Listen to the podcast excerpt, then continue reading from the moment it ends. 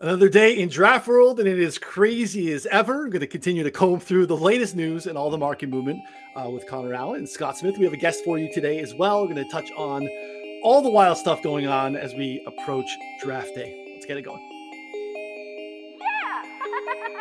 Yeah. Hello and welcome to Move the Line. And the uh, chat is right. Always take the over on the start time for us here. I'm Ryan Noonan, joined as always, to talk the draft, Connor Allen and Scott Smith. And we have a guest for you today. It's actually one of the best mock drafters in the space, three years running. It's our friend Fantasy Law Guy at Fantasy Law Guy on Twitter. It is Nick Garicero. Nick, welcome to the show. You look very fancy. I got a backwards hat on today. You're like, you got a shirt and tie, and there's definitely like accomplishments behind you. Uh, what's going on, buddy? Welcome to the show. Yeah, I'm in my classroom right now. So I just finished work, and I got to say, it was uh, I enjoy teaching. I love it. It's my passion. Um, I'm also an attorney, but I just transitioned to switch uh, teaching. I got to say though, it was a tough day to be in the classroom without a phone, uh, with everything that went on uh, today in the in the betting in the draft world. Uh, I think Bobby Shmurda is telling you he's uh, he could see some of your your registration numbers behind you, so you want to make sure you know you dull your screen here. This is this is not someone you want to trust with uh, information that you need uh, kept secret. He's he's not he's not on the up and up, but uh, he's probably totally messing with you. But yeah, we're excited to uh, be back. If you've uh, hanging out with us for the first time on YouTube, we appreciate it. Like the show, uh, like the channel here, for four bets. We'll have lots of betting content here. Uh, continued again, we'll have another show tomorrow. Anthony Amico of ETR will be joining us to talk about the draft. Um, podcast form, rate, review, all those things, five stars. Appreciate it very much. Uh, betting subscription is the way to get all the picks that Scott Connor and I are pushing out uh, John Daigle as well. 4for4.com slash plans uh, gets you access to a full betting subscription. Everything on the site at 4for4. If you're playing best ball, uh, if you bet on any sport, you know, Scott crushes MMA, uh, very plugged in there and has been killing it for a very long time. Uh, if you want to do season long stuff still, you're still grinding, you know, traditional leagues, all that for you with the betting subscription to 4for4. You can partner with us, you through our partners, $5 literally literally five dollars okay? You like i can't get a drink at starbucks for less than five dollars but you can get a betting subscription for three months. It's going to take you through all the draft stuff. You'll get us through the summer you hang out with us for the nba draft connor and i are going to start going back and forth about brandon miller and scoot uh, henderson here soon enough uh, and all those things go over to the app store download vivid it's our uh, pick'em site uh, you can use promo code 444BET, minimum deposit of five dollars up to $200 match bonus there too. Uh, and you'll get an email on how to access a betting subscription to 444. So, all right, guys, uh, we got new Reddit accounts. Uh, we got market movements. We have all sorts of stuff to go on here. Nick, I'll kick it to you. Uh, what do we do here with what's come of the Will Levis news uh, in the last 24 hours or so? Uh, we have been talking about it, and we did a mock with VR on Friday where we discussed and, and landed on Levis two to the Texans with some pretty, feeling pretty good intel. Uh, again, I feel like the market will definitely tell you that that's where it's moved, but uh, we can go on and on about that. But let's just talk about the Uncle Ronnie uh, conversations with what's going on with uh, Will Levis being the number one pick, and what do you interpret from any of that? Yeah, I like I mentioned, I was I was teaching during it, but I came across all of it, and I honestly couldn't believe as I was scrolling up through our thread of like hundreds of text messages and stuff like and and and Twitter messages. I honestly couldn't believe really what I was reading. Uh, now I will admit, I am uh, every April. I go on the Reddit forums. I like to go on every single team's forum and see what the see if there's any nuggets that any Reddit users are saying that I can find valuable. Now, normally it's not really the case, but occasionally, like, you know, I'll go to the Lions forum and see, oh, well, you know, they like to draft this position and with this measurable. I'm like, okay, you know, I'll put it in my notes. Uh, so it was kind of funny that it was Reddit today, some random user really tilting the entire sports betting market. Um, luckily, the storm had kind of passed by the time I was able to really access my phone. And by that point, a couple of people, I think Jay Glazer had already reported that, hey, Bryce Young actually is the pick indeed. Uh, I don't know about this uncle guy, but you know, I, I think it's going to be um, I, I, think it's going to be Bryce Young there. So I personally didn't make any bets. I haven't changed anything in my mock draft. I still have Levis going to. Uh, I mean, I'm wavering or, or waffling between pick two and four. Uh, right now, I currently have him at pick four to Indianapolis, but yeah, really no change uh, for me there. But yeah, Levis is picking up a lot of steam, as you mentioned. Uh, I do think he's going to land in the top four picks. Connor, we tried to get the guy on. Uh, he's not responded uh, to, to, come on to join us in the show and, and kind of back up his uh, his firsthand. Sounds like a firsthand account. Will Levis himself told him uh, that Carolina told him that he is going number one. But uh, what are your thoughts of kind of what's transpired since and, and how to capitalize on it or make any sense of it? Yeah. So for those who are completely unaware, this morning, uh, around eight hours ago from now, we had a guy named Sale Agreeable 2834 post on Reddit Sportsbook saying Will Levis is currently 40 to 1 to be the first overall pick. Well, ladies and gentlemen, he's telling friends and family Carolina will in fact take him on Thursday. You're welcome. Period. Uh, there are now 1.3 thousand comments on this Reddit thread. Uh, I screenshotted that and then looked at his comments. And if you look through his comments there, he said, Oh, I'm like one of his friends.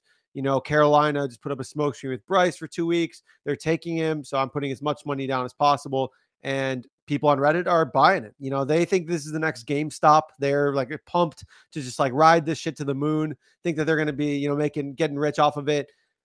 I mean, I think it's complete bullshit, but like, you know, I think this guy, he made his Reddit account seven days ago. Scott and I both messaged him. This guy made his Reddit account seven days ago. His other post in between posting this was about like an actor's physique and whether he would be casted enough for the Joker in the new uh, Batman movie. So hence the uh, hence the thumbnail here from uh, that uh, Sal made with Will Levis's face in the Joker. I know Josh Norris tweeted that out as well. Um, so yeah, long didn't read. Will Levis is being cast as the Joker, uh, um, but he's not going number one overall, guys. So I'm I'm willing to, to that pretty confident. Scott, where are you at on all this nonsense? Look, as a uh, connoisseur of uh, ancient aliens and conspiracy theories, I am uh, firmly entrenched in the theory that this is the former Texans coach, Lovie Smith, sitting back undercover with a beer in his hand, laughing his ass off at everybody because he's the one who has us in this position right now where we're wondering and having to figure out. They would have just lost one more game. Houston would have the number one pick. It'd be Bryce Young one, Stroud number two, and the rest of this shit would be like figured out and we'd have some clarity. So that's the conspiracy theory I'm going with. Uh, we did reach out to him kind of as a gag just to see if he would respond. Naturally, he didn't. It would have been awesome to go ahead and have him on the show if if he would have reached out and and uh, said anything. But look, it, we're we're still in the same boat that we're in. Um, essentially, there's there's four players that you're looking at there at two, and it's Stroud, it's Levis. Levis has been getting more, you know, on the quarterback side, uh, you know, and, and uh, we talked about it you know, from a defensive standpoint. It's Will Anderson and, and Tyree Wilson. Um, Tyree Wilson seems to have gotten a, a, clearance as far as like his medicals go with Houston, and then just an hour ago, Daniel Jeremiah on a local Houston radio station was saying that there's he'd be absolutely shocked if it's not a quarterback at two. And his reasoning behind this is simply that you're not going to have a chance to draft a quarterback after two if you pass on him for a defensive player.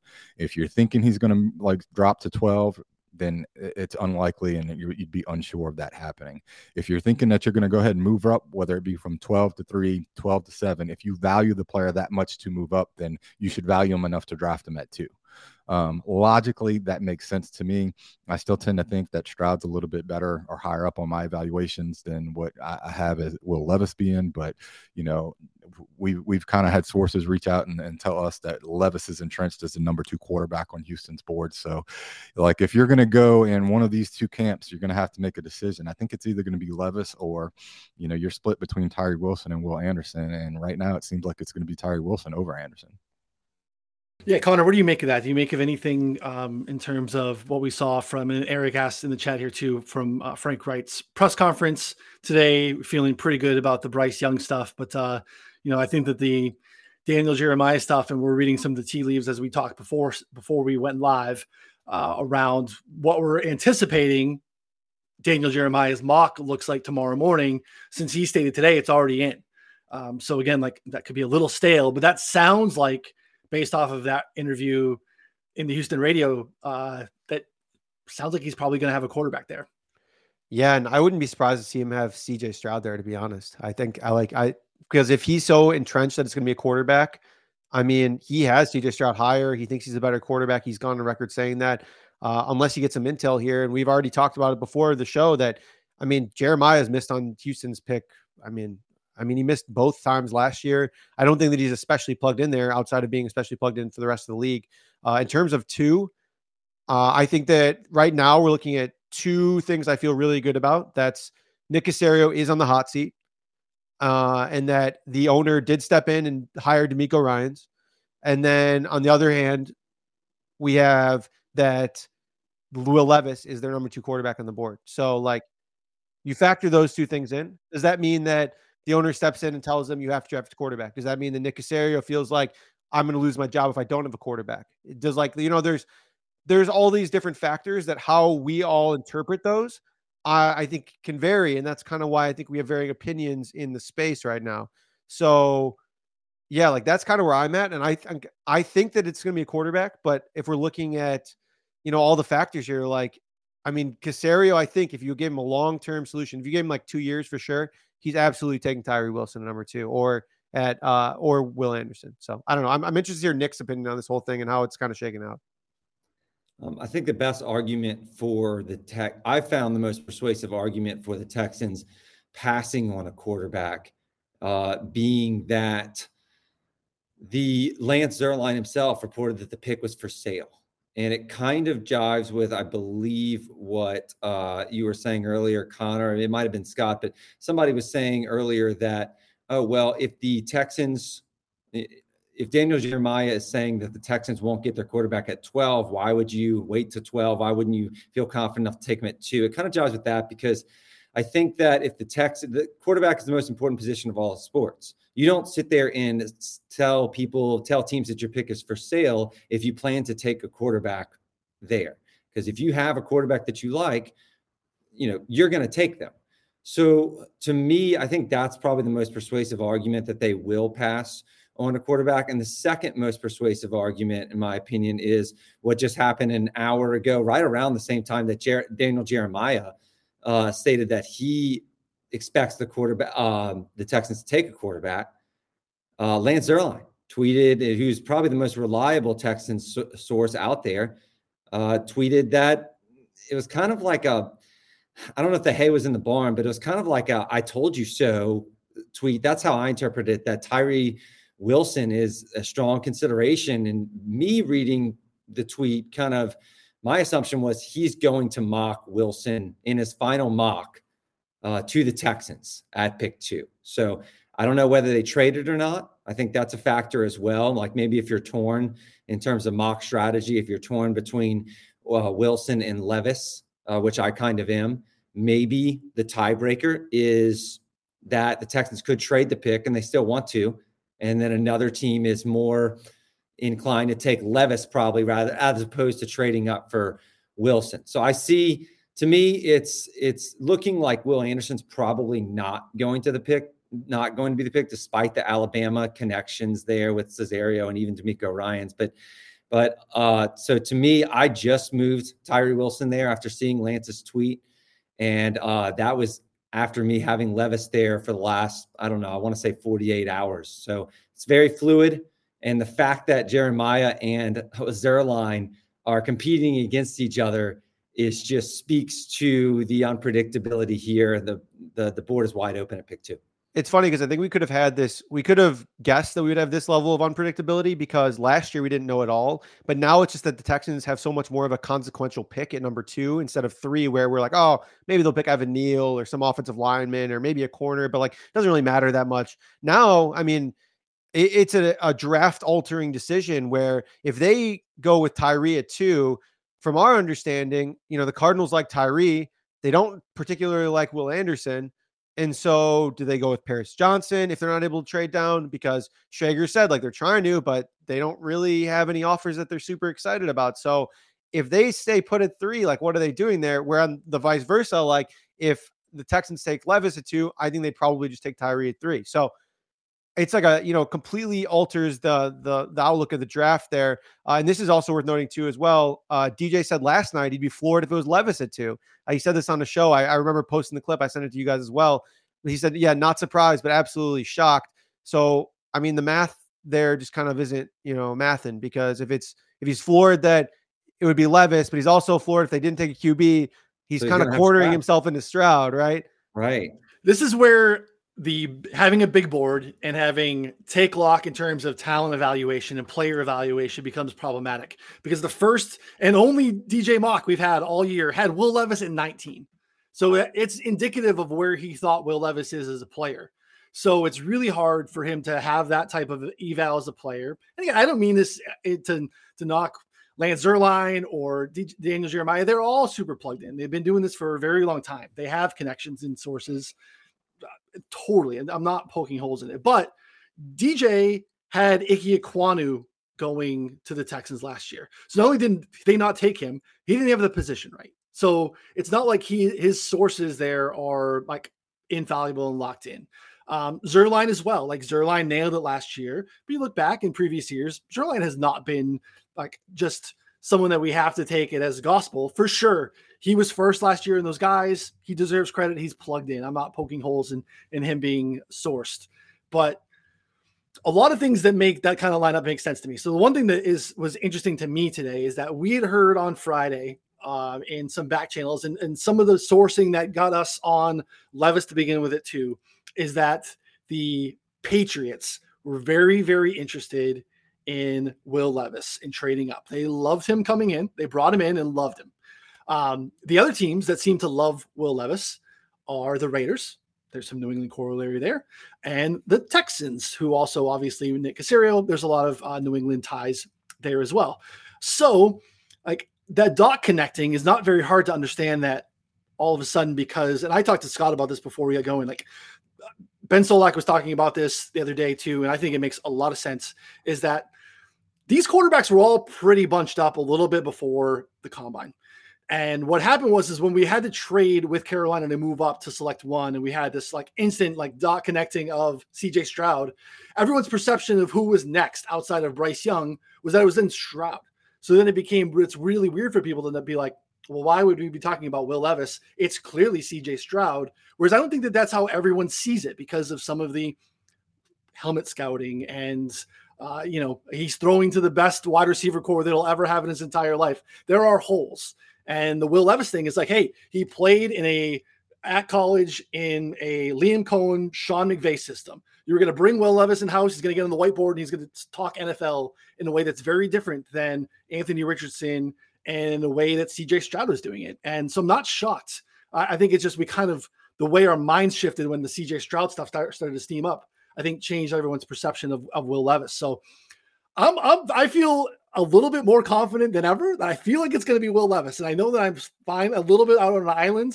Um, I, I have some some hedges with uh, with with Tyree Wilson, but uh, man, I just you can't when your two division rivals are also in the mix for the same player, the same position, kicking the can down the road to 12 or to another year seems like a really bad way to manage a team, even though you have a quarter a new coach with a long leash and all these different things. I just feel like you have to adjust the position. It's a tough sell to go in last year with Davis Mills to run it back with Davis Mills and Case Keenum and what Jeff Driskel in the red zone again seems like a really bad way to build a roster. And we have really smart teams talking about every year you should be taking shots. Every other year, take a shot at the quarterback position because that's that's we know the code. Having a, a serviceable quarterback on a rookie deal is how you can really propel yourself from last to first in a quick, quick way. So I think it's Will Levis. I think he's clearly their their uh, quarterback too. And we'll see what happens with DJ and Lance, and those mocks should be respected.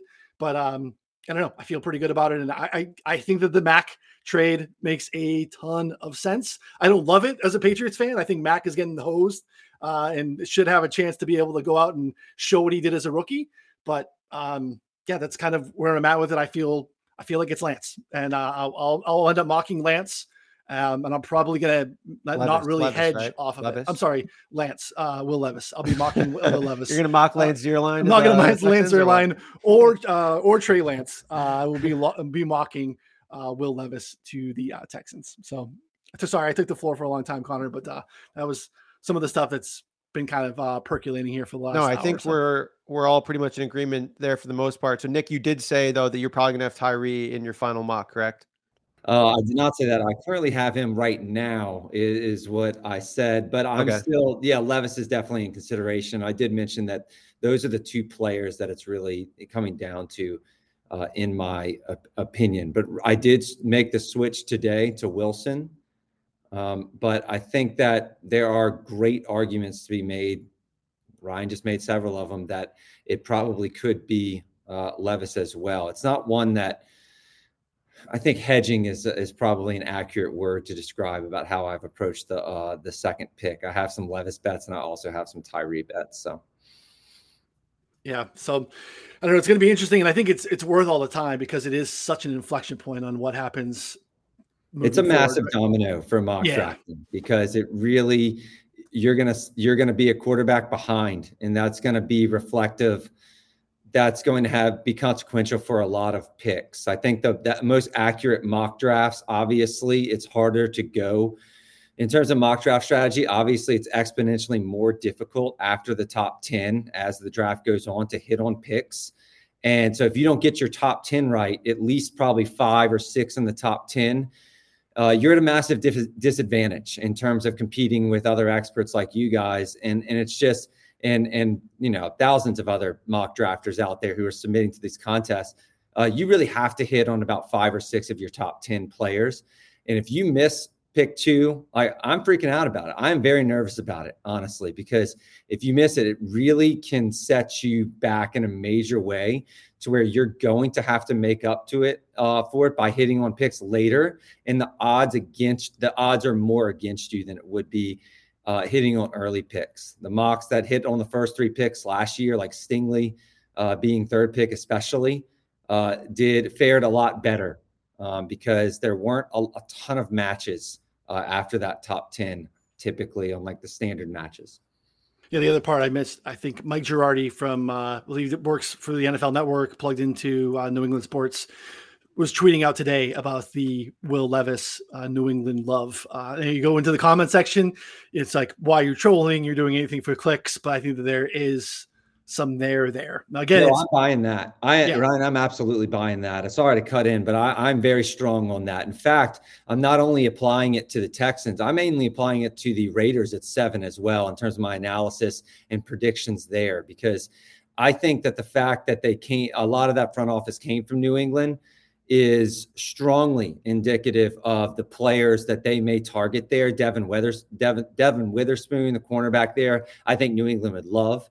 And the, therefore, I think the Raiders are probably going to love, not to mention cornerback, uh, cornerback's position of need. Uh, Peter Skoronski, I, I feel, an offensive line in general, uh, those are prior, priorities for Bill Belichick in New England. So, yeah, I mean, I'm applying this further than just the Texans and Caserio there. I mean, this goes to the Raiders. Is for me, I'm not going to be mocking anybody to the Raiders that I don't think Bill Belichick in New England would take themselves.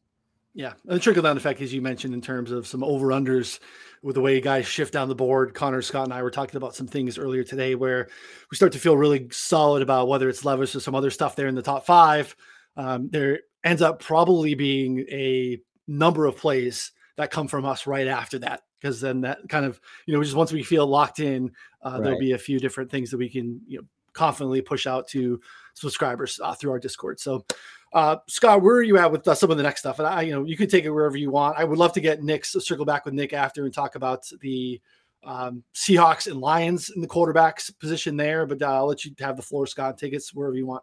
Yeah, the one last thing I, I, would talk about w- with Houston that, that gives me a little bit of pause for concern is that uh, when talk start talking about Caserio as the the GM for for Houston, he has now not gotten any of the coaching hires that he wanted.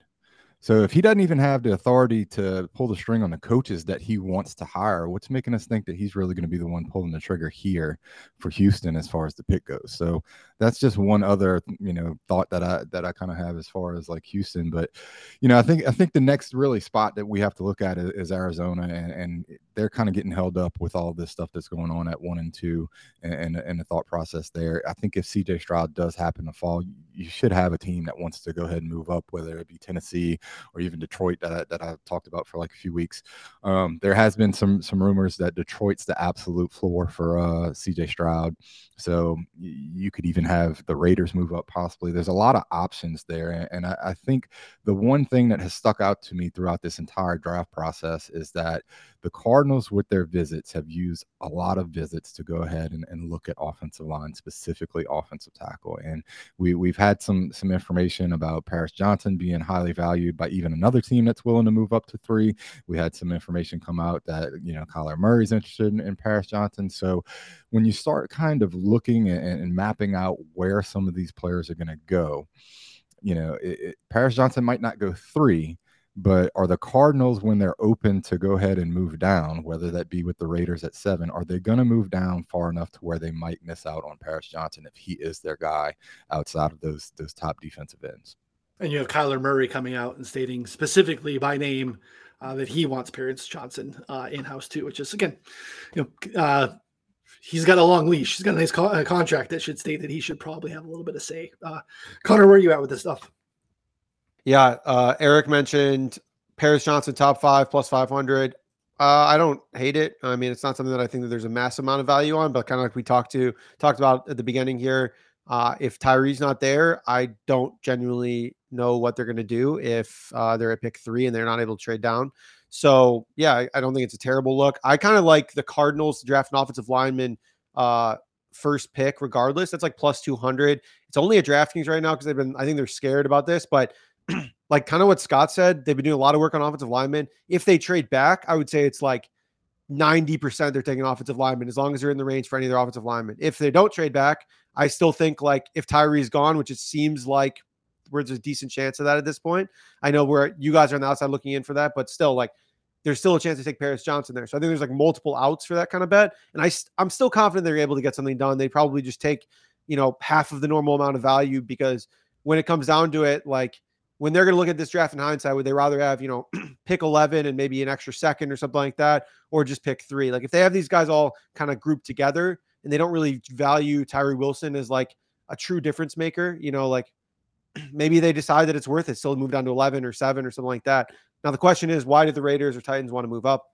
Is that still actually true? Uh, and that's something I'm not entirely sure about. So that's I'm wavering on it a little bit, but I still think that like two to one isn't a bad look. If they do trade down at all, I feel pretty good about them going offensive line. Yeah, I'm buying the interest in Paris Johnson as well um, uh, for Arizona. I think, like Scott mentioned, the visits are pretty indicative of what they might be interested in. Uh, they are reminding me last year of uh, when the Texans picked Kenyon Green, a lot of people, not Lance Zierlein, but a lot of people were surprised. Uh, I was surprised, especially with where they picked him. Uh, but I was looking back at my notes from last year because I like to just see, you know, should I have assumed that this was coming? Maybe not. But there was a stat that really stuck out. I tracked offensive line starts, and the Texans were last place last year in the amount of uh, possible starts for their starting five offensive linemen to start the year. They were 32nd meaning basically their offensive line was torn up by injuries that year. Well, this year's team that's 32nd is the Arizona Cardinals. So to me, it kind of it's just reminding me that sometimes the, mocking the draft can be a little more simple than a lot of experts like to believe. Like I like to start first thing, like do they need offense more or do they need defense? Right. And it's not that, okay, I'm going to eliminate all offensive players there. But you know, I, I, like to just see from a threshold perspective, you know, do they need offense more defense? And then what are the positions they really need the most? The, uh, the hard part about Arizona is that nobody's really questioning that they need an offensive tackle. They have Beachum there, but he's older and it's more like a one year deal. And then, uh, and then obviously Humphries got hurt last year, missed like half the season. So nobody's really, and then Josh Jones, a free agent, 24. Nobody is really questioning that they need offensive tackle. The hard part about Arizona is that they also have massive needs at cornerback, which is Gonzalez and Witherspoon are right there if they trade down. And also, obviously, defensive end. Right? So or defensive line altogether. We could be here all day listing the uh, needs of uh, right. Yeah, that's Cardinals. true. But the three Yeah. primary needs, yeah, you have Will Anderson. So, but I do find it weird that uh, the Cardinals did not travel to Alabama Pro Day. Uh, I thought that that was a little weird. I don't think they're interested in Will Anderson. If I had to bet, the trade down targets would be it would be Christian Gonzalez and, and Paris Johnson Jr. So yeah, I'm buying the Arizona interest in in, in Paris Johnson, maybe at three. Uh, I think they'd obviously like to trade down, but they don't love it. I, I could see it. I could see it at three. I really could. What a disaster! Just Yeah, I know. I'm not saying No, I know. it, I I don't I don't disagree with you. I just we talked about it a little bit yesterday. Like and Connor briefly mentioned it there. You take fifty cents on the dollar from whatever the trade charts tell Right. you. You got to do. You got to get more stuff because you were about to list literally every position on the roster outside of quarterback. Uh, and then I think the quarterback is a viable conversation as well. yeah, Uh, but it's a whole nother topic for another show. But yeah, I, yeah, it's a worst case to- scenario. yeah, it is for sure. And I think it gets weakened by other than a quarterback going two, right? There's just fewer uh, options the board for teams to want to trade up to. So, yeah, it's it's a very very interesting spot too. This is why it doesn't stop with the questions at two. To me, like who trades up to three is is very interesting. Uh, Stroud versus Richardson at four. Um, theoretically, if Levis is gone, where we feel like Levis is the Colts' preference at four, if he's off the board, do they like Stroud or Richardson more? No one's really had, no one has a, a great feel for that. Uh, and then really, we keep talking about like Scott mentioned, Todd McShay mentioning that CJ Stroud absolute like parachute situation is six to Detroit, and then you have teams that'll tell you, you know, Seattle is like quarterback, yes or no. Jalen Carter, yes or no. We have no idea really what's going on there. Like, I just don't feel really confident on any of the reporting. Um, Connor, is there anything that you've kind of gleaned in the last 24, 48 hours about really, I guess, anything here in the top six that we've talked about so far? I mean, is it too much like galaxy branding to bet CJ Stroud sixth overall? It's like 12 to 1. I think there's like a very real scenario where it happens. I know that it seems a little crazy from where we came before, but if we go to the scenario that the Texans don't take Will Levis and, you know, two and three end up being defensive players, Will Levis goes four. Are the Seahawks going to take CJ Stroud or Anthony Richardson? They've been way more linked to Anthony Richardson and potentially could take Jalen Carter, potentially could take, well, you know, I don't think they're going to take Jalen Carter, but, you know, like people are saying they could. Um, or they take Anthony Richardson, then Stroud sitting there at six. I mean, he's 12 to one. Like, I don't think that that's that crazy compared to the odds. Um, so I don't know. Just, you know, just a thought there. I mean, I've, I sprinkled, you know, six, seven, and eight just because the, the odds were long enough. And I think that he legit could face like a draft day fall. Now, watch him fall to like 11 or some crazy shit. But um, that was kind of like, I, I just keep thinking more about these like different volatile scenarios here. And I think Will Anderson kind of fits in the same bucket of a guy where we just talked about Texans don't want him at three, Cardinals don't, or Texans don't want him at two, Cardinals don't want him at three. He's not going four. Seahawks would probably love him at five, but I mean, again, there's another scenario where maybe they prefer a quarterback in Anthony Richardson, or maybe they're higher on Tyree Wilson and Tyree somehow falls to five instead. And, you know, the top four end up being quarterbacks. And then you're looking at what? Will Anderson six? I mean, there's some crazy scenarios, and he's like eight to one, you know, to be six overall pick. I think that those two guys specifically are are really volatile. And one last one that I found interesting, I kind of like Anthony Richardson to be a top five pick or under five and a half plus money. It, it can be. Um, I think there's a chance that he goes four if Will Levis goes two, and I think there's a chance the Seahawks just straight up like him over any of the other defensive players, maybe even over Will Anderson or anyone else at five. So I feel like you have two reasonable outs there. If we get more confirmation on Levis too, I would be really interested in under five and a half. Yeah, I think it's a I think it's a great look anyway. I have interest in I think we've played a little bit of uh, under four and a half too. Um, again, if you can get plus money on the five and a half, I think that that gives you an extra out. The Seahawks have not had a double digit uh, sack guy in the team since Frank Clark, I think in 2017. So they have been really without this. Uh, and then they had a Dre'Mont Jones in free agency, you know, kind of fill a little bit more the interior defensive line. Doesn't mean that they don't need more, but like they just don't have a lot of pass rushing on the team. So I, I can understand why they would be enamored with a Will uh, Anderson kind of falling down to them a little bit too. But again, like this is why these teams feel like they're luxury picks in terms of what Seattle and Detroit can do. So. Uh, we're waiting on the Raiders news. Do the, the Raiders still interested in the corner uh, in a quarterback if one can be available? We've heard corner. Uh, and as we mentioned, like really outside of like Nate Hobbs, they don't really have anything on the roster at corner. But like we could do what Nick was going to do with Arizona with the Raiders as well. They really have a like just a plethora of needs. Uh, Scott, anything that you're hearing or feeling about the Raiders as we currently sit here? I've heard through multiple different different areas that Devon Witherspoon is the guy that they, they are super interested in. Um, we've had some back channels that that you know through our sources that have had that, but I think when you start looking at some of the mainstream media that have come out with their mock drafts, I think Bucky Brooks had him at Devon Witherspoon to the Raiders. I think uh, Peter King Devon Witherspoon to the Raiders. Um, you know, I've I've seen a mock draft that Ben Standig did on, on his podcast. It was Devon Witherspoon to the Raiders. So you're starting to get a lot of smoke there, and I, I think the only out that you have for him not to go to the seven at the Raiders is if they they either move up um, for a quarterback, which I, I don't. It would take a specific quarterback for that to happen, or if he goes there to Detroit. And I just tend to think that Detroit are going to have players that they value positionally ranked higher than what Devon Witherspoon is there. And then the the other thing I fall back on is at 18, there's still going to be like cornerback talent there for them to go. Emmanuel Forbes is a guy that that they have been connected to throughout this process, um, even before Forbes started getting a lot of the steam um, to be a first round pick. So I, I tend to think that Devon Witherspoon sitting there at seven makes a lot of sense. We can't steam Emmanuel Forbes too much. He will literally fall over. Uh, but yeah, I mean, I, I'm open to that too because we've been kind of, you know, systematically locking onto Devon Witherspoon. But I kind of agree that the way the board looks like it's falling, I'd be hard pressed to think that they, if they were interested in the quarterback, letting a quarterback slide, or if you get into the situation where, uh, you know, a Will Anderson falls, I'd be hard pressed to see them going Witherspoon over Will Anderson there. Uh, Nick, any thoughts on uh, the Raiders or, or really anything you want to talk about here at all? Well, you would have to have Seattle passing on Will Anderson. Uh, if we assume that the Texans and the Texans or the Cardinals, and we can't really make assumptions like this, but if we do assume that Wilson will be one of those picks, whether it's at Houston at two or or if the Cardinals stay at three. Well, then uh, it's really up to Seattle to take Anderson or a quarterback. And if they take a quarterback there, then yeah, you Detroit. I think Detroit would definitely take Will Anderson over Witherspoon.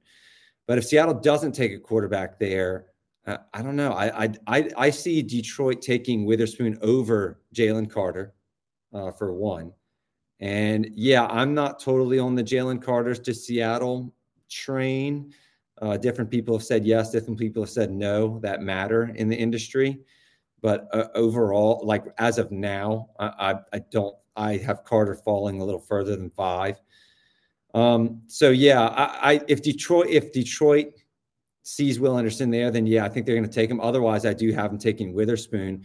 But is it it is interesting. We're kind of seeing from a mocking perspective, we are kind of seeing Witherspoon pigeonholed into pick six or seven. It almost feels like close to as 50-50 of a shot that mockers are going to really have. And not a lot of these picks are really 50-50 shots, honestly. So that's going to go a long way on kind of who lands on heads, who lands on tails for that pick, because it kind of, unless there's obviously a chance that they could go quarterback or something like that, and and you know Stroud or whoever, but it does appear at this point, from a mocking perspective and even a betting perspective, that uh, Witherspoon's going to go either pick six or pick seven. I agree with Scott. I do, I, I do see the Raiders as kind of his floor, uh, but there are ranges throughout this draft. We haven't even really discussed Anthony Richardson a lot yet. But like I was putting, I had to do an article for Action Network and I was putting ranges on different players. And like Richardson's range is, in my opinion, like four to 23 at Minnesota, which is a ridiculous range and helps almost nobody. Uh, but, but when you compare that to Witherspoon's, I think realistic range is probably six to seven could he go higher? Yeah, there are scenarios that happen, but realistically, uh, in all likelihood, I think six to seven. It's one of the more refreshing ranges in terms of mock drafting. I would say. No, that's a good. That's a good point. Uh, what do you got, Connor? Yeah, no, I think Richardson obviously massive range there. I think the more I people I talk to is like again, I like the under five and a half just because I think you're getting plus money or like, you know, around even money there. And I think that he's two good outs. But if he doesn't go there, I mean, there's just a chance that we're like way off. Like, you know, like we could just be like, we're here, heard smoke about Anthony Richardson, but you know, he could be, I mean, he's better prospect than Malik Willis, obviously, but like I'm talking like, you know, that something like that would not be surprising at all. One thing I keep going back to, I hear it a lot, like the Jalen Carter stuff at five and six. I'm just so out on it. Like I, I'm, I have my mind set up. He's not going five or six, and I'm, I will take any act side action on it. I, I feel very strongly about it at this point. There's a seven and a half, uh, at you know some shops plus money. I think I'm kind of interested in that too. Like you know, obviously we talked about in the last show, but the more people we talk to and the more things like that, I just I'm I'm out on it. I think he's going way over his total. I think he ends up at they, that maybe the Eagles trade up for him at eight. I think that maybe they trade him for seven. Um, and maybe if not, he'll follow the Bears at nine. But I, I do not see him fa- falling past the Bears at nine. Um, uh, you know, as far as as as far as specifically Jalen Carter, my thoughts on it are this: I, I, think there is like real heat. You know, you you've had those top guys, and and that that's information that's coming from coaching staffs and, and some scouts, and probably even some agents that he's not going to get past five or six. The chance is, if he does get after six, my strong feeling is that you will see Philadelphia move up. I, I think Philadelphia values Jalen Carter more than any other team in this in this draft. I, I, think they have the the resources set up for him to succeed with Nakobe Dean, Jordan Davis there. Um, you know, you're, you're talking about a winning franchise that that has pretty much a dynasty set up. I would expect them to win a Super Bowl here in the next five years. Um, the leadership that they have is, is, a locker room that you would have a team, a, a player who's got some issues like that probably fall in line behind the other team but rest of the teammates and stuff like that. I wholeheartedly expect, and you can go ahead and talk Raiders at seven, you can talk Atlanta at eight, that if Jalen Carter makes it past six, that Philadelphia will be the team that moves up to take them. Yeah, they have Fletcher Cox too, also for leadership as well. So Carter may not be expected to, you know, come in and dominate. And yeah, I like that's another reason I think the Eagles really like Nolan Smith a lot because I think he won't be expected immediately to play with Brandon Graham and everyone there. They have a lot of leadership along the defensive line. You have a team that prioritizes defensive line. And like you said, the leadership from former teammates, Scott. I totally agree. I think I think at that it really to me, at the two teams I'm looking at are Chicago and Philadelphia. And the good news is that it looks like the Eagles, if they were to make that jump, which I'll totally, I'll buy that. Uh, it looks like they would really only have to jump kind of one spot to go to Atlanta. I don't think the Raiders are in on Carter. And they can't be. We've talked about that. Yeah. yeah. So, so to me, you're just jumping Atlanta, and I think Atlanta is going to be very, very. I don't want to say eager, but accepting to moving back, considering who we've heard their targets are. For me, for Atlanta, because we haven't talked about them a lot.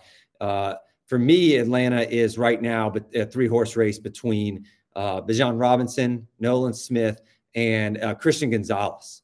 And interestingly, I have Christian Gonzalez as being one of those players who's most likely to fall out of the top 10. Uh, I could see him going to the Raiders if Witherspoon's only in the scenario Witherspoon's taken already before the Raiders. But so, yeah, maybe they go Gonzalez there. But if not, let's say it's a three, let's say I'm accurate, which I'm usually not, but let's say I'm accurate, assuming that Atlanta really likes those three guys. They could easily take Nolan Smith and Bijan Robinson. In fact, they probably are favored to do so. So could we see Gonzalez fall out of the top 10? I think that's one of the underplayed storylines right now is that almost every mock kind of has, or a lot of mocks have Gonzalez in the top 10. I'm struggling to place him. I don't know about y'all. I, I really am. Arizona in a trade back, Atlanta maybe, but they love Bijan and Nolan, I think. And then I don't know. Carter's going to go somewhere at nine or 10. So, or to the Eagles or Bears. So I don't know. I'm struggling to place Gonzalez. I don't know about y'all. Scott and I were talking about this a little bit earlier too, and you know, Scott had mentioned that he felt like the floor was 11 for Gonzalez, um, but assuming that that's a trade down partner, where maybe that's Arizona and Tennessee, because really, when you look at Tennessee, we could do the exercise with the Titans. Really, the only thing that they have redeeming on their roster is they actually have a pretty decent, fairly young cornerback room. So I don't think Gonzalez is necessarily a Titans fit. Uh, maybe he's in a fits to whoever the trade down partner is. Because the way I have it right now is, and we're I'm far out, right? We have 36 hours. I'm not locking into anything yet. I have him down to 14 to New England because right. you kind of run into a dead zone, right? The Patriots would take him. Um, but as far as like Green Bay, Houston, um, just mentioned Tennessee, like I don't feel like those are spots for them. So yeah, Gonzalez is definitely a, a viable outside the the top 10 play. As I mentioned earlier, that's one of those spots where if we get some of that Witherspoon news, the over under and how some of the things can be impacted. You know, Gonzalez is out there right now at eight and a half. Uh, I mean, seven is very, very live and something I wouldn't want to be on the wrong side of if Witherspoon's going six. So we need a little bit more info before pulling the trigger there. But I, I circling back on what Scott was saying, that trade makes so much sense for me for Philly to get ahead of Chicago, knowing that they both want the same guy knowing that Jalen Carter is is feel very certain that that's the preference of the Bears and the preference of the Eagles, and the Eagles just know that that's just not going to happen if they stay at ten. Uh, so they have the ammo to make it work. Probably wouldn't be super expensive, and then theoretically that could check the other box where you know you don't have to take Bijan at eight, but you could take Bijan at ten. Uh, we've heard some reports that teams think Bijan's not falling outside of the top ten. That would still be fairly good for some of our bags as well. So yeah, I think Scott makes a a great point there as well. Uh, Nick, what other nuggets do you have here before we let you go? Oh man, uh, are we are keeping at the top ten here? Um, no, go anywhere you want. Anywhere I want. Okay, let's give some team. Uh, I guess we can talk about the teams in the teens here. Uh, the Green Bay, New England, that Jets range. I think Washington's a really interesting team as well. Uh, how how high do y'all see uh, Deonte Banks going? uh, because I think he has a range uh, pretty from 16 maybe to Washington all the way to probably um, maybe Baltimore, Minnesota would probably be the floor there. Where do y'all have Banks? Scott, you've had some stuff there where you've had some teams talking about being higher on Banks than even Joey Porter Jr. Yeah, um, I had had a an in-depth conversation with Ben Standig the other day. We sat and talked for a while, and you know, earlier in the process, I, I thought Washington really had a, a, strong sense that they would not pass on, on Joey Porter. And after talking to Ben, you know, Ben reiterated that he doesn't necessarily think that Porter would be a, a, scheme fit for what Washington wants to do defensively and how they want to play. I'd also heard through other channels that I think Deonte Banks is, is, is higher on on that list for Washington than what Joey Porter is, and even Brian Branch. Um, I think Brian Branch would be an excellent fit for a number of teams. It's just the athletic testing that hasn't necessarily uh, worked out with a, a, little bit of a slow 40 time. But I, I think Banks is definitely in play. Uh, I tend to think Washington is going to favor Darnell Wright, but I don't know that Darnell Wright falls that far down to him. So uh, I think Banks or, or, Branch would be in play there for uh, Washington at 16. But when it comes to Banks, I think I think you're right, right around that range. I think all the way down to, to 23 at Minnesota is kind of where I, I see maybe his his floor. Worst case scenario would probably be 25 to, to the Giants. But I think that's going to be his range. And I think you're going to be surprised where he falls and that he does get picked higher than what Joey Porter does in the end. Scott, do we have anything on? I'm asking you off the cuff, and you probably don't have it open. Uh, in terms of visits, you mentioned that uh, the the Lions in this scenario that we just talked about, the Lions are not taking Devon Witherspoon, which made me feel pretty good about pinpointing a corner to the Lions at 18. You mentioned Emmanuel Forbes having some visits there. Have they met with Banks? Um, do we have anything on visits with with Banks and the Lions? I don't have that in my notes here for the Lions. I don't have them meeting with Banks, but I could be corrected. But I do have a couple of notes about Lions beat writers saying that they would probably like uh, Deonte Banks at if they pass on corner there. He's definitely a high option for me at 18. Uh, and, and Forbes is up there too. I, I think that they would probably be favor Banks over Forbes, but I wouldn't be surprised either way because I know a lot of teams really like Forbes and a lot of teams need corners. I think I really do think Forbes is going to go uh, probably prior to. Uh, I really wanted to mock him at the Giants at 25 because I think it's a perfect fit for them, but I think he's just going to end up going higher than that, honestly. Um, but but yeah, I mean De- Detroit's definitely interesting uh, for sure. I'm hearing stuff out of Detroit that uh, they are prioritizing guard, and and a lot of these people who are, I'm getting a lot of O'Cyrus Torrence uh, steam lately, based on what I'm reading, which I'm kind of surprised about because he's kind of been a quiet name throughout the process. Early on, like a month ago, he was mocked constantly in late round one to like the Bills and the Saints and other teams. But then he kind of fell out of round one. He kind of fell out of favor. And now I'm seeing more mocks. You know, Peter Schrager put him up there in the teens with one of his podcast mocks and a couple others I've seen lately. I feel like Torrence is gaining some steam. And the, the Lions beat writers that I trust have pretty much unanimously said that, and there's only like two or three of them, but they've pretty much unanimously said that yes, Torrence, yes, Steve, um, how do you pronounce his name? The uh, Steve the, Avila. Yeah, Avila, the guard at TCU. Yes, they're both going to be high, high on the Lions boards, comparatively uh, speaking, like compared to other teams. So I don't know if the Lions maybe try to trade down from 18 and maybe take one of those guys in the 20s, but that's an option for them as well. And just to just looking over a list, um, there's basically three cornerbacks that I think you're you're really looking at there.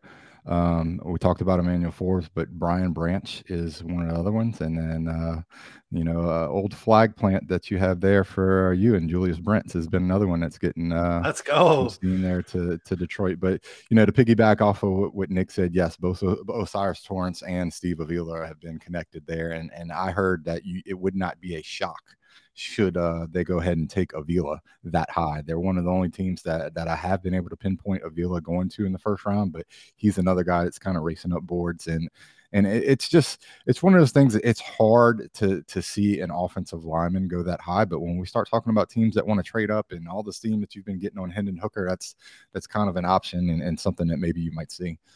So here's the Brents thing that just clicked in my mind is that so uh, Cleve TA had tweeted out something uh, yesterday about like uh, both like GM's tendencies with premium positions. Um, and then in that graph, um, it also had like the relative athletic score of guys too. So like how often do they take premium positions in the first two rounds over the last five years? Where do those guys rank in RAS as well? And Brad Holmes was number two in relative athletic score.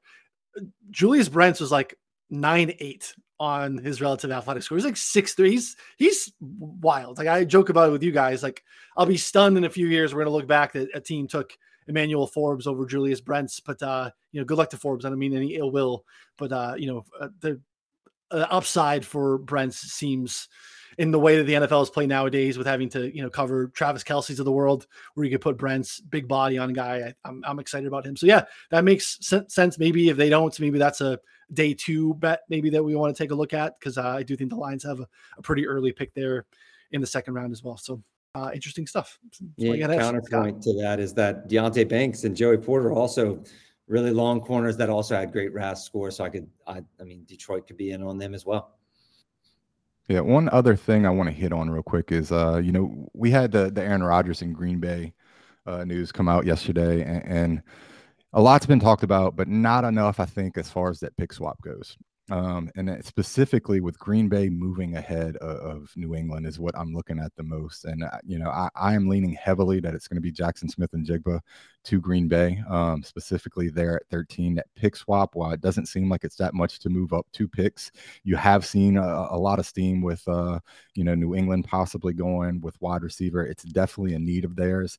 And, and I don't think it's, it's any, you know coincidence that that pick swap just happens to be right there in front of a team that may be interested in, in drafting a wide receiver. So that's one of the other things that I'm really kind of keying in on with Green Bay. I think it's down to Jackson Smith-Njigba and another player that I think could go to to New England is Lucas Van Ness. Both of those guys fit what they look for as far as traits, and I, I, think both of those guys are are guys that New England would be interested in. So it's it's no small coincidence that that that pick movement of only two picks going up was thrown into that Aaron Rodgers deal. I think that's a good call. The oh, my only concern in this is that we have David Bakhtiari, who has been slowly deteriorating.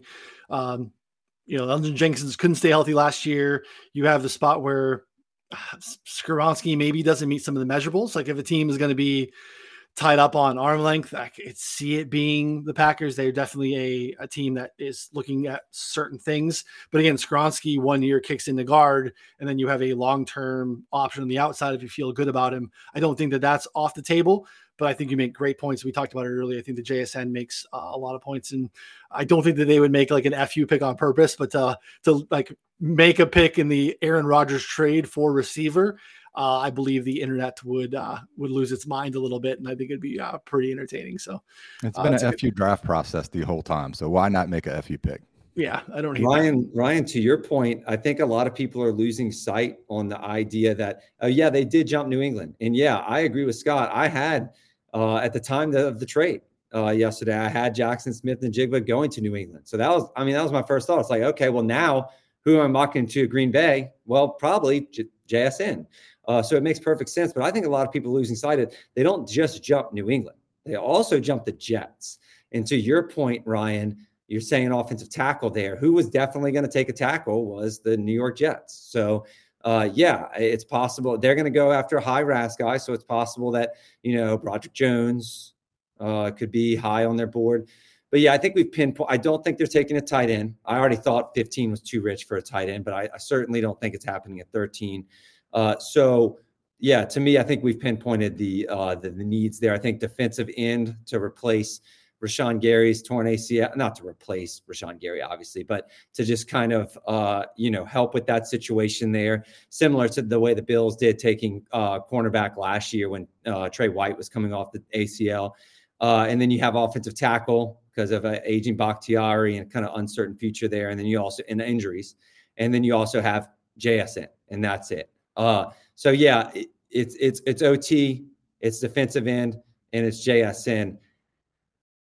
Right now, I do have JSN in my mock, Scott. So that that's I'm in agreement with you right now. That that's where I have him going.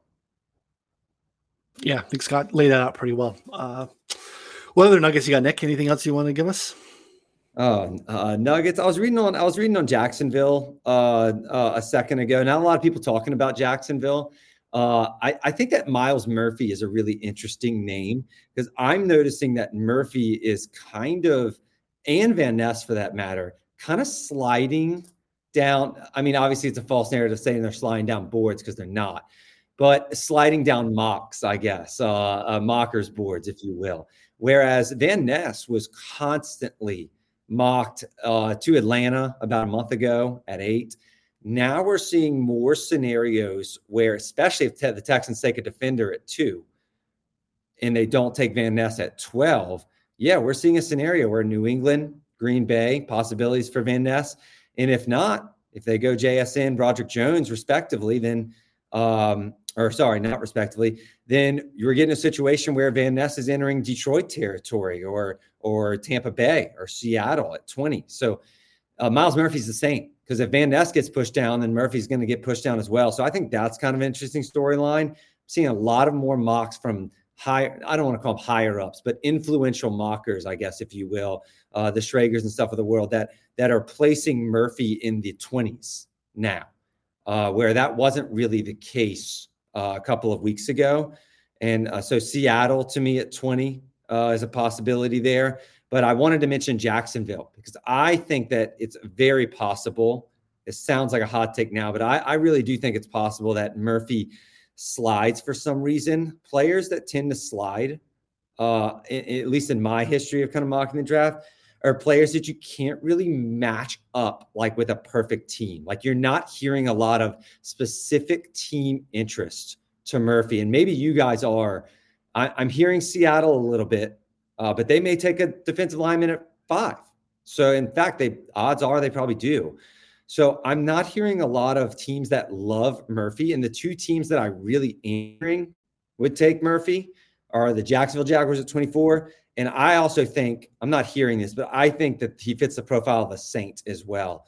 I, I think that the New Orleans Saints would be in on Murphy uh, at 29. But again, those are teams in the 20s. And I find that a little, uh, I guess, disturbing for Mur- Murphy's outlook.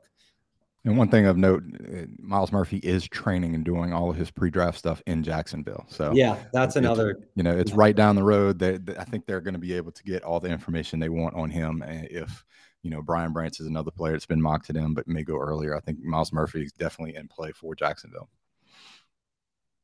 And one of these guys feels like, even though I think we feel like Baltimore is probably a cornerback team, if yeah. they sit and make that pick, that feels like a Van Ness or Murphy falling into Baltimore's lap and just being like, this guy shouldn't be here anymore. And they just take him. Feels like a Ravens pick as well, right? We'd just be right. like, how that's the hell did they get Myles Murphy last year? Yeah, uh, I mean um, that's that's totally the Ravens.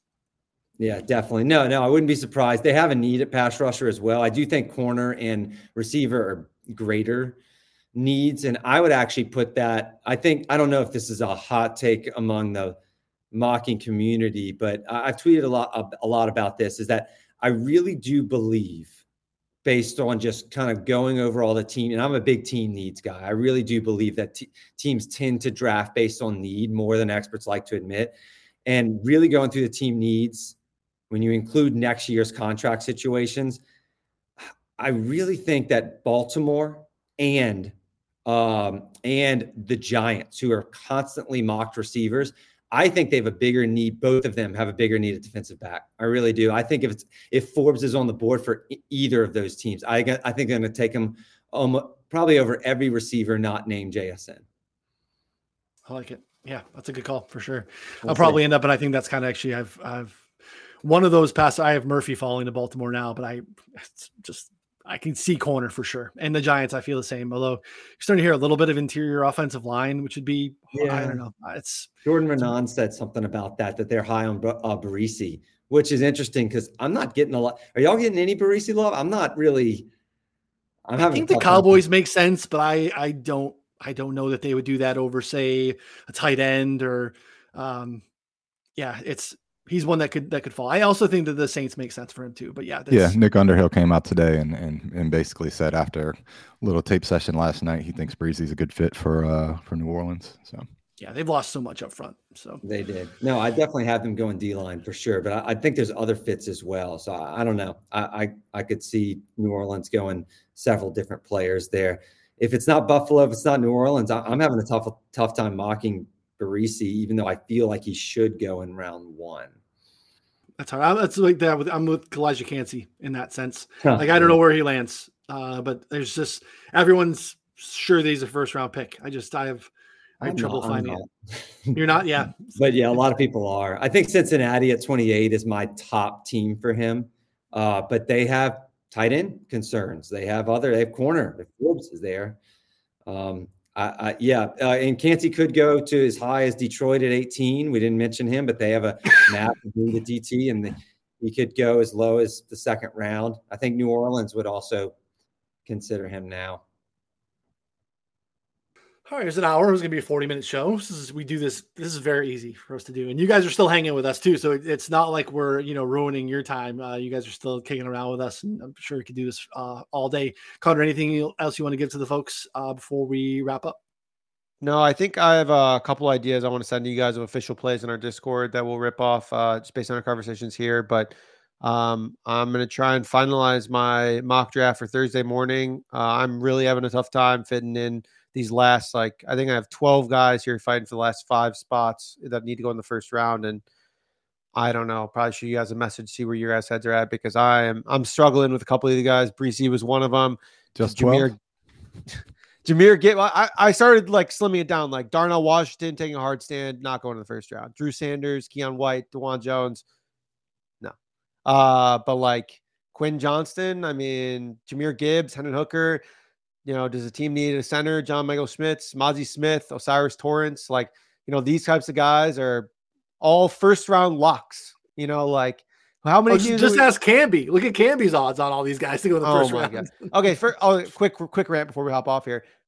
This people are like tweeting out like, oh well, this player is minus three hundred to go in the first round. This is a one way market. It does not work like that. It's like you have to the no vig prices on these are just like way different than like we're seeing minus three hundred on like minus 400 on Calijah Kancey to be first round pick. I mean, I would say it's probably 50 50 at this point. Like he's not minus five, 400, you know, so like that like there's no no to bet. That's the point is you can't bet a no on these guys right now. So obviously anytime that any of these numbers are bet, they just go up and they never move down. So like it's kind of yeah, no. and they're they're steaming both sides of the lines with a lot of these picks, and it, it's just getting to a point where a lot of these lines are even unbettable. Yeah. Yeah. Yeah, well, in some of the in the first round market, there is no other side of the line. They just this one side and it just keeps going up, and it's like, well, wait a second, it's not how any of this works at all. So, uh, Nick, really, really appreciate you coming on and sharing the insight with us. Again, uh, folks aren't familiar, like, you know, yeah, this Nick's got like accomplishments behind him. He has other jobs, but he this is not like casual for him. He's done very, very, very well. Top six uh, at uh, the NFL mock draft database the last three years in a row. So like not, Not cumulative. last year. No, uh, no. So I think Scott so definitely beat me last year. the three years uh, previously. three years prior to that, I did really well. Uh, last year, I think it was like 19th.